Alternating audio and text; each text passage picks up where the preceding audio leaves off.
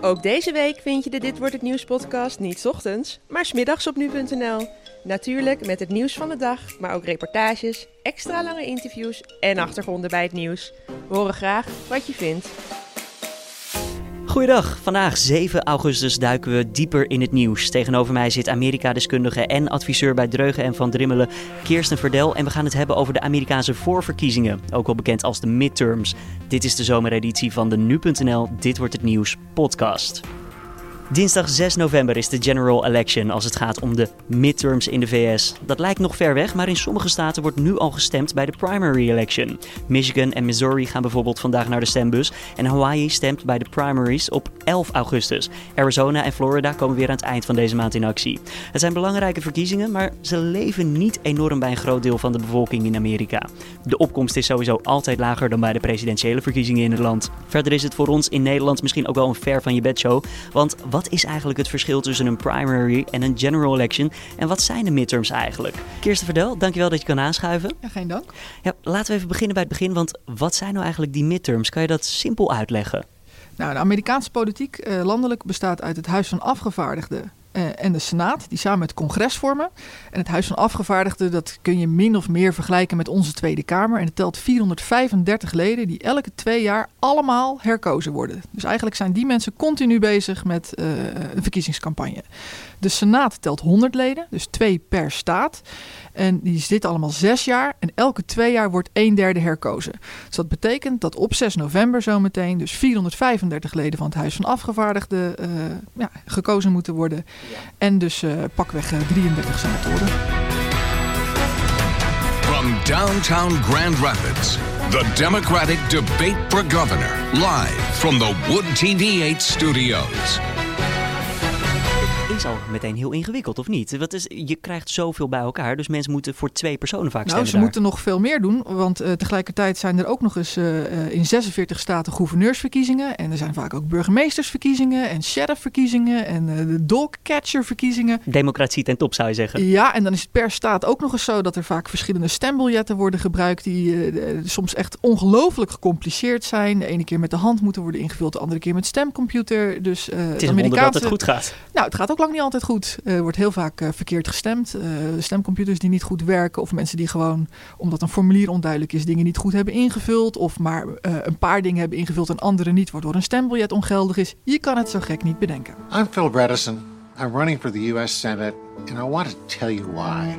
Donald Trump hasn't shown up since then, and he won't because he never cared about places like this. Congressman Carter hasn't had a tough race his entire career.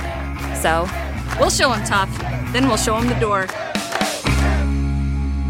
This is why we're going to win. This is what separates us from the other side. We care about everybody, and they don't. Welkom to America. um, dan vandaag en in heel de maand augustus zijn er primaries aan de gang. Wat zijn dat dan precies? Nou, je moet het zo zien. Uh, in november dan wordt er bijvoorbeeld uh, in de staat uh, X wordt er gezegd van oké, okay, kies maar wie jullie senator moet worden. En dat kan dan een republikein, een democraat of een onafhankelijke iemand zijn. Maar ja, intern is bij die partijen is er ook strijd. Want wie wordt namelijk de republikeinse kandidaat die dan op het verkiezingsbiljet staat? Er zijn er meerdere die willen. Er zijn er altijd veel meer die willen, of tenminste heel vaak. En uh, daarvoor zijn dus voorverkiezingen, die heten primaries. En die primaries die vinden dus nou, nu plaats, uh, al maandenlang. En dat zal de komende tijd ook nog doorgaan. Um, zodat dan uiteindelijk, uh, tegen de tijd dat het november is, er ook daadwerkelijk maar één republikein en één democraat op het stembiljet staat. Ik zei het in de introductie al eventjes, de populariteit van deze verkiezingen van de midterms, die is altijd lager of minder dan bij de presidentiële verkiezingen. Dan bij de primaries is die vaak waarschijnlijk dan helemaal laag, of niet? Ja, die is inderdaad relatief laag. Het is natuurlijk vooral de eigen achterban uh, die, uh, die je moet zien te motiveren. Ook dat is overigens vergelijkbaar met wat je hier in Nederland ziet. Voor de Tweede Kamerverkiezing is de opkomst natuurlijk altijd het hoogste. En dan provinciale statenverkiezingen, gemeenteraadsverkiezingen, waterschapsverkiezingen, Europese verkiezingen is altijd wat lager. En dat is daar eigenlijk ook zo. Als het belang uh, groter wordt geacht te zijn, dan uh, is de opkomst hoger. Wat dan overigens dit jaar wellicht in het voordeel zal zijn van de Democraten. Want uh, in hun belang zien zij dat Trump afgestraft moet worden en ook Trump-aanhangers. Dus zij hebben er baat bij om in ieder geval te proberen een democratische meerderheid te krijgen in het Huis van Afgevaardigden en in de Senaat. En in beide gevallen hebben ze daar nu een minderheid. Wat we ook vaak zien bij als de president bijvoorbeeld van de Republikeinen, zoals nu het geval is, is, dan verliest hij vaak in het Huis van Afgevaardigden en in de Senaat tijdens die midterms. Het slaat altijd een beetje om en om, toch? Ja, dat, dat is meestal wel het geval, niet altijd. Ehm, maar het is ook wel moeilijker geworden voor de Democraten om dit keer uh, toch een meerderheid te krijgen. Hoezo dat dan? Nou, in de Senaat is het heel simpel. Omdat elke staat uh, twee afgevaardigden krijgt uh, in, de, in de Senaat, lukt het de Democraten daar waarschijnlijk wel om een meerderheid te krijgen. Ze hebben nu 47 senatoren en de verwachting is wel dat ze de Senaat zullen pakken. Dat, dat zal waarschijnlijk wel lukken. Het Huis van Afgevaardigden daarentegen, uh, daar geldt een heel ander systeem voor. Uh, elke staat is dan weer ingedeeld in kiesdistricten. En door het zogeheten gerrymandering zijn de grenzen van die kiesdistricten ontzettend arbitrair geworden de laatste jaren. Uh, je moet het zo zien, stel dat je 100 mensen in een kiesdistrict hebt. En het is ongeveer 50-50 democraten, republikeins. Nou ja, dan zou je dus zeggen van nou goed, dan gaat er noem maar wat, één uh, iemand voor het Huis van Afgevaardigden namens de Democraten uh, richting Washington en één iemand voor uh, de Republikeinen. Dat lijkt eerlijk. Dat, dat, dat zou eerlijk zijn, maar dat is niet hoe het werkt. er worden dus kiesdistricten gemaakt door degene die aan de macht is. En dat is in veel plaatsen is dat op dit moment, zijn dat de, de, Republikeinen. En die zeggen dan gewoon, die tekenen een, een lijntje letterlijk door straatjes heen, soms zelfs door huizen heen. Zo van, oké, nu hebben we in dit gebied zitten een heleboel potentieel democratische stemmers bijvoorbeeld uh, mensen die laag opgeleid zijn uh, of, of juist heel hoog opgeleid. Uh, of die bijvoorbeeld zwart zijn of tot een andere minderheid behoren waarvan men weet die stemmen waarschijnlijk democratisch. Of sterker nog, waarvan men weet dat ze democratisch stemmen omdat het stemgedrag van de vorige keren gewoon zichtbaar is. Je weet waar mensen in ieder geval lid van zijn geweest bijvoorbeeld. Ehm, dus dat kan je allemaal zien. En dan tekenen ze het zo dat in één gebiedje ontzettend veel van die democraten zitten. En in de drie of vier andere kiesdistricten die ze dan maken, er zitten dan weinig ja. Uh, republikeinen. Maar wel alleen maar republikeinen. Ja, weinig democraten, alleen maar republikeinen. Ja, precies. Dus dan heb je drie tegen één en dan... En dan krijg je dus een verhouding van drie uh, tot één. Dan gaan er dus drie republikeinen en maar één democraat. Maar dit is krom, toch? Dat de mensen die aan de macht krom. zijn, die, ja, ja, ja. die grens mogen trekken. Ja, dit is echt een heel pervers systeem. En dan zijn um, we bang voor de Russische invloed. Ja, precies. Dan zijn ze bang voor de Russische invloed. Maar een eigen invloed is eigenlijk uh, nog veel, veel meer tegen te zeggen. Ja, en het is dus ook echt iets wat de democraten de afgelopen ja, tien, tien jaar zo'n beetje hebben laten gebeuren. Je hebt er niet op zitten letten, niet voldoende in ieder geval. En dit is gewoon overkomen. En je ziet dus ook dat um, waar in de Senaat de verhouding ongeveer 50-50 is bij de verkiezingen, is dat bij uh, het Huis van Afgevaardigden helemaal niet zo. Er zijn op dit moment uh, 236 Republikeinse leden van het Huis van Afgevaardigden en maar 193 Democraten. Dus Ja. die verhouding is echt uit het lood. En met 218 heb je de meerderheid, win je, Ja. heb je het controle over het huis. Ja, dus het grote, als, eh, doel, ja. het grote doel voor de Democraten is om er nog 25 zetels eh, bij te winnen, eh, die ze nu niet hebben in november. Want dan zitten ze aan die magische 218. En als ze dan in de Senaat ook nog de meerderheid hebben, ja, dan heeft Trump een probleem. Want dan is hij het congres volledig kwijt. Dus die democraten die zijn op dit moment waarschijnlijk aan het werk als een malle. Die moeten. Ja, dat zijn ze zeker. Die zijn echt eh, eh, massaal campagne aan het voeren. Maar ze hebben die grenzen tegen zich werken. Ze hebben die grenzen tegen zich werken, dat weten ze donders goed. Eh, dus ze, ja, ze moeten wat dat betreft extra hard werken. Wat natuurlijk mee zit voor hen, is dat toch behoorlijk wat mensen zijn die Trump aardig zat zijn. Ehm, en dat zie je ook terug in steeds meer peilingen. Dat, dat wisselt overigens nog wel. Eh, De rode draad daarin is min of meer dat mensen Trump zat zijn en daardoor extra gemotiveerd zijn om te gaan stemmen. Ook als ze bijvoorbeeld dat de vorige keer helemaal niet gedaan hebben.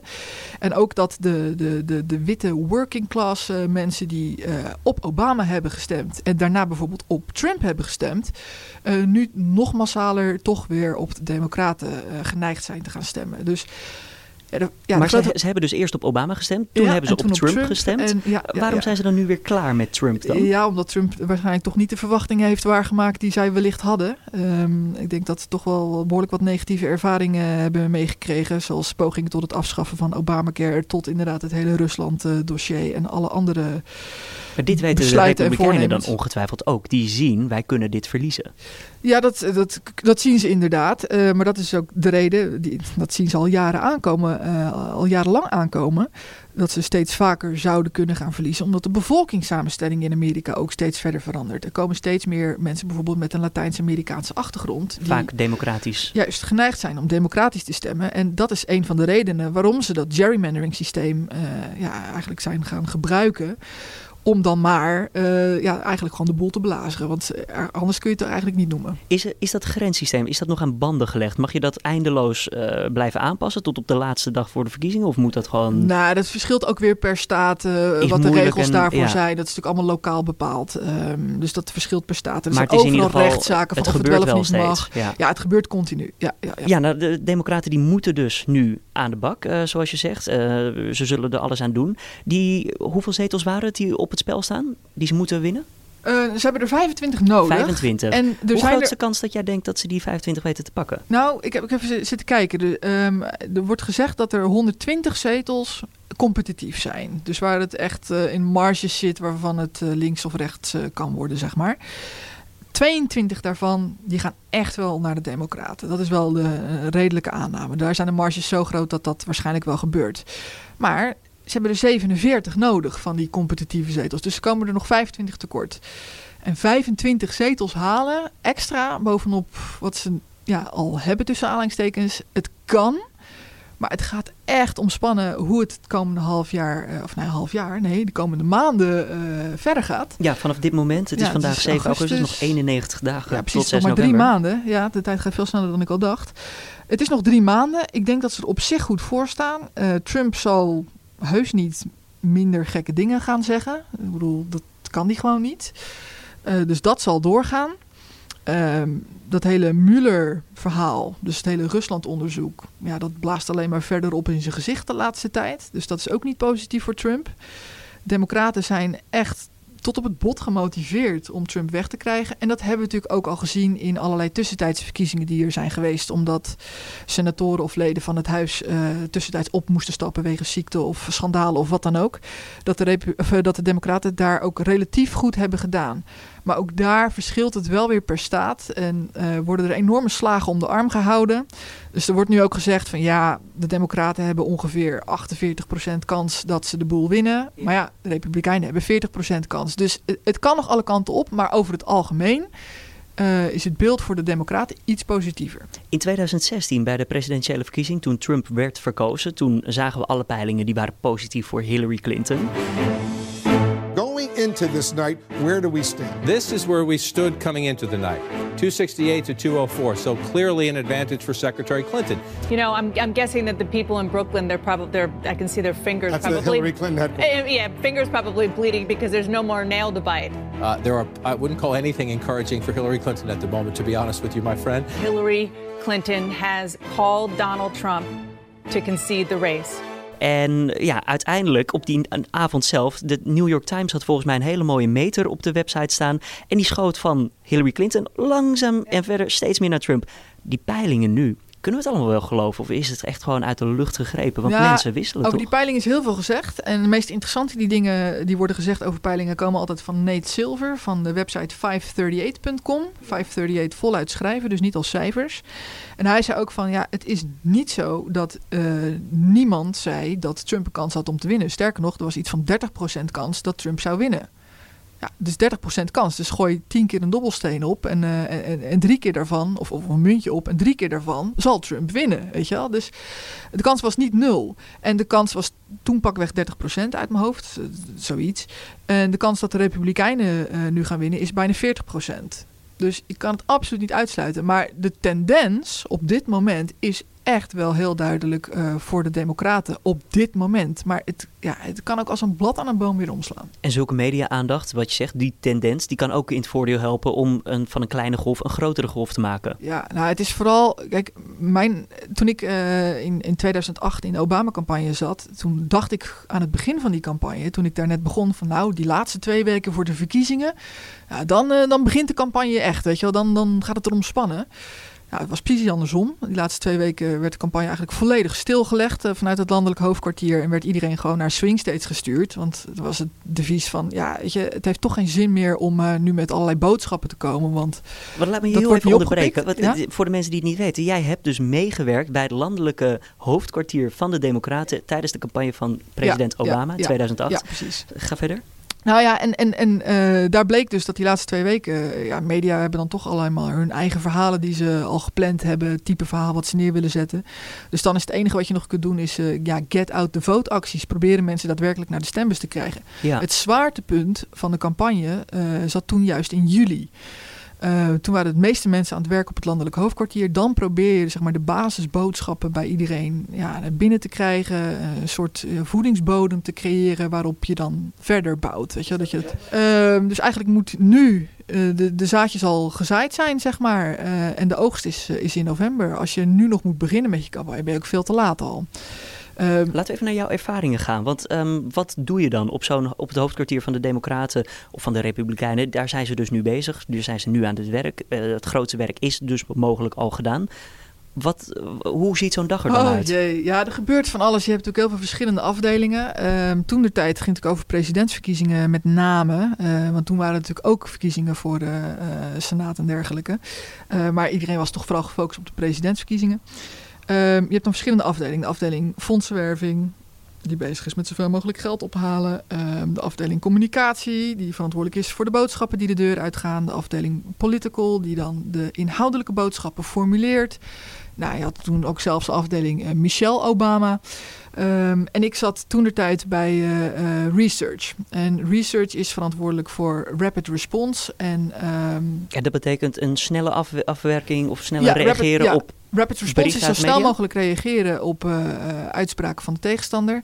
En daarnaast had je ook nog opposition research. En um, dat is dan ja, het wat langere voorbereidende onderzoekswerk waarin je kijkt of er nog ergens skeletten in de kast zitten. Daar zouden de, de Russen dus goed in zijn. Daar zijn de Russen waarschijnlijk bijzonder goed in. Ja, ja, ja. Dus dat, dat, dat type werk moet je aan denken. En uh, dat is dus iets wat, ja, wat campagnes op dit moment vanuit landelijk optiek vooral aan het doen zijn. Lokaal, waar het echt om gaat, is het aller, allerbelangrijkste om zoveel mogelijk mensen naar de stembus te krijgen. Ligt Wat, lokaal en dan, dan hebben we het over misschien de rural. En, lokaal, uh, lokaal. Lokaal is gewoon ja? uh, op stembusniveau uh, zorgen dat je mensen activeert om naar de stembus te gaan. En dat wordt meestal gedaan door mensen te bellen of door letterlijk bij ze aan te kloppen of aan te bellen. Van joh, vergeet niet te gaan stemmen en stem op kandidaat of partij X omdat. Maar is, is het in lichtbevolkte gebieden, dunbevolkte gebieden, is het daar minder populair dan in uh, groot gebied zoals nee, de steden? Ja, het ligt eraan. Uh, het gaat er echt om of het een swing state is of niet. Als, er, als je een diep rode staat hebt... Zoals uh, Texas? Ja, nou ja, Texas is misschien niet eens een goede voorbeeld. Maar als je echt een diep rode staat hebt... waar noem maar wat 70% altijd al op de Republikeinen stemt... dan wordt daar geen campagne gevoerd of nauwelijks. Want dat heeft toch geen zin. Dan ben je nee. gewoon heel veel geld aan het verspillen. Want uiteindelijk dan win je toch niet. Dan wordt het misschien niet 70-30%, maar dan wordt het misschien 60-40. Maar dan verlies je nog steeds. En heb je heel veel inspanning gepleegd. Nee, er wordt vooral ingezet op die staten waar het dus wel spannend is. Um, en, en waar het, uh, ja, en ook op kiesdistricten waar je dus weet dat het spannend is. En daar wordt massief ingezet op, uh, op zeker nu op die get out the vote acties. Omdat al in 2008, maar ook bij de afgelopen verkiezingen waar Trump won, er in principe meer democratische stemmers zijn.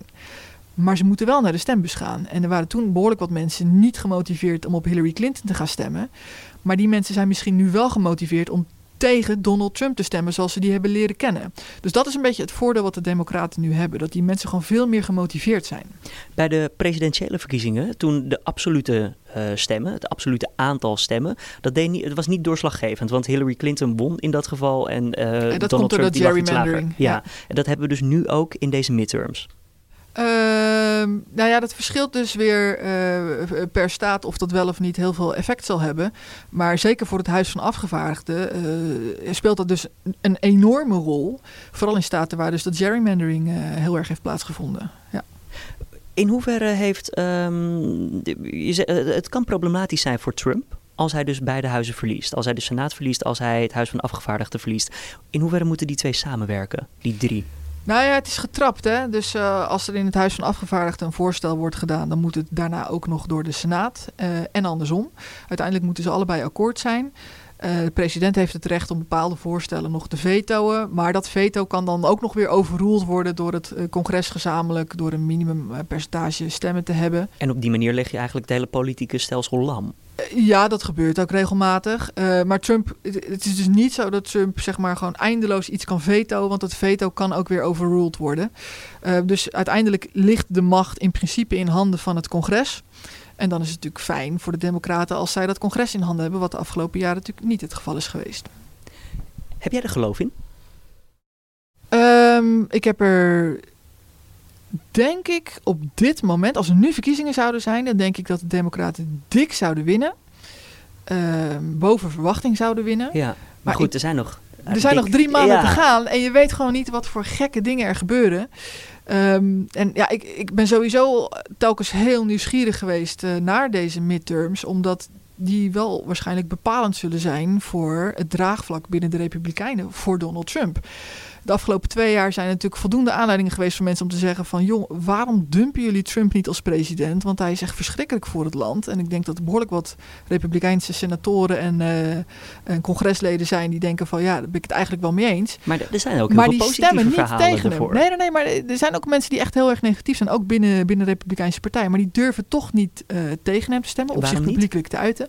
Omdat ze bang zijn voor hun eigen hachje. Omdat ze niet weten hoe er in hun eigen kiesdistrict tegen Trump aan wordt gekeken als Trump bij die midterms wordt afgestraft in al die staten, uh, want daar gaat het eigenlijk dan uh, voor een groot deel over, dan denk ik dat de Republikeinse Partij hem ook zal laten vallen als een baksteen. Mocht echter blijken dat, nou ja, dat de Republikeinen het toch redelijk goed doen en met name ook in die Trump-districten het, het goed blijven doen, ja, dan wordt het een heel ander verhaal. Dan heb je kans dat ze al, al schiet hij inderdaad letterlijk iemand op straat dood, wat hij zelf ooit eens een keer heeft voorgesteld, dat ze hem daarmee weg laten komen. The people, my people are so smart. And you know what else they say about my people? The polls.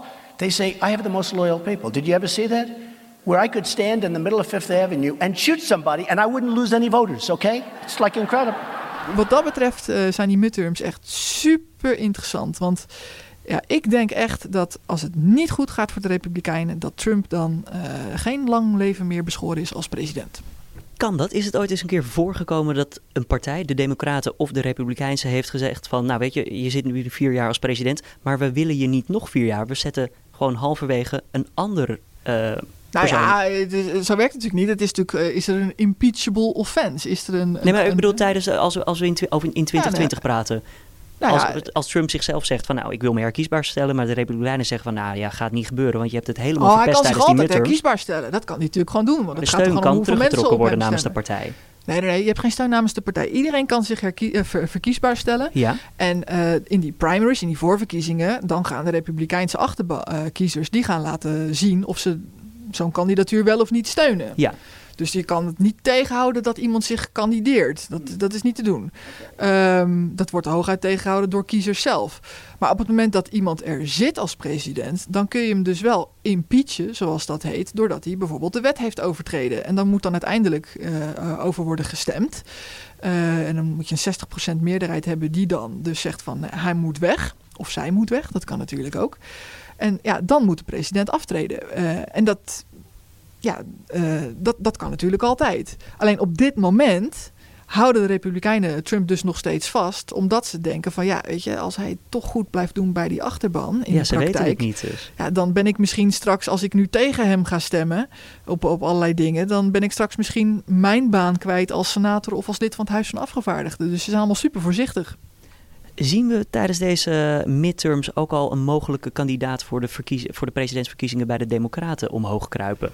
Oh, dat is hetzelfde probleem als wat de Republikeinen de afgelopen verkiezingen hadden. Er waren 17 kandidaten en de enige die echt niet serieus werd genomen was Donald Trump. Nou, we weten wat daarmee gebeurd is. Uh, en dit keer is bij de Democraten uh, ja, een soort van interne chaos. eigenlijk had natuurlijk niemand verwacht dat Hillary Clinton het niet zou worden. Uh, dus er was, nog, er was nog helemaal geen troonopvolger. het is uh, zeker dat zij het in ieder geval niet gaat doen. Het is zo goed als zeker. maar ik sluit niks uit, want in de politiek valt nooit iets uit te sluiten. Net zoals bij televisie, niemand is dood. Precies, ja. Um, nee, ik kan niet uitsluiten, maar ik, uh, de kans is natuurlijk zeer klein dat ze nog een keer mee gaat doen. Um, maar er zijn ja, een heleboel mensen die zich warm lopen. Cory Brooks en... Um, kan, Sanders, Bernie Sanders nog Bernie terugkomen? Sanders, die wil misschien. Joe Biden wil waarschijnlijk. Um, Elizabeth Warren wordt uh, genoemd. Die werd al genoemd uh, ten tijde van Hillary Clinton. Uh, Elizabeth Warren heeft overigens ook gezegd, gisteren toevallig nog, van ja, terugkijkend op de verkiezingen. Um, wat zou je beslissing hebben beïnvloed om toch mee te gaan doen? Two words, Donald Trump. Ja. Ze heeft dus spijt als haar op de hoofd natuurlijk dat ze niet mee heeft gedaan. Want best wel kans voor haar dat ze toch had gewonnen. Dus uh, in ieder geval meer. werd ook een tijd lang genoemd. I actually will say this: that when there was so much talk about it, and Gail was like every day saying, You should think about it. You always say when things show up, you should think about it. I had a lot of wealthy men calling, telling me that they could, that they would run my campaign and raise a billion dollars for me. I think that when you have that many people whose opinions you value coming at you, it's worthy of thinking about. Ja, er worden allerlei mensen genoemd, maar dat is natuurlijk wel een probleem wat de Democraten hebben. Er is geen duidelijke frontrunner, er is geen één persoon waar de hele partij zich mee identificeert. Um, en dat zal het lastig maken in de aanloop naar de volgende presidentsverkiezingen. Maar dan, dat duurt nog even. Uh, want dat hele spel moet zich dus nog. Uh, maar denk je dat ze daar ook dat ze daar een negatieve stemgang aan over kunnen houden, ook al bij de midterms? Nou ja, hoe langer je onderling natuurlijk aan het ruzien bent over uh, wie jouw gezicht van de partij is, ja, hoe, hoe diffuser dat is. En ja, de, kiezers willen wel duidelijkheid hebben. Dus dat kan heel erg tegen je werken. En dat zou ook dus tegen je kunnen werken op dit moment. Maar heel eerlijk gezegd denk ik dat het op dit moment niet zozeer de vraag is wie is het gezicht van de Democratische Partij. Maar de vraag is voor de Democraten meer hoe krijgen we dat gezicht van de Republikeinse Partij weg. Dus ja, dat is Trump.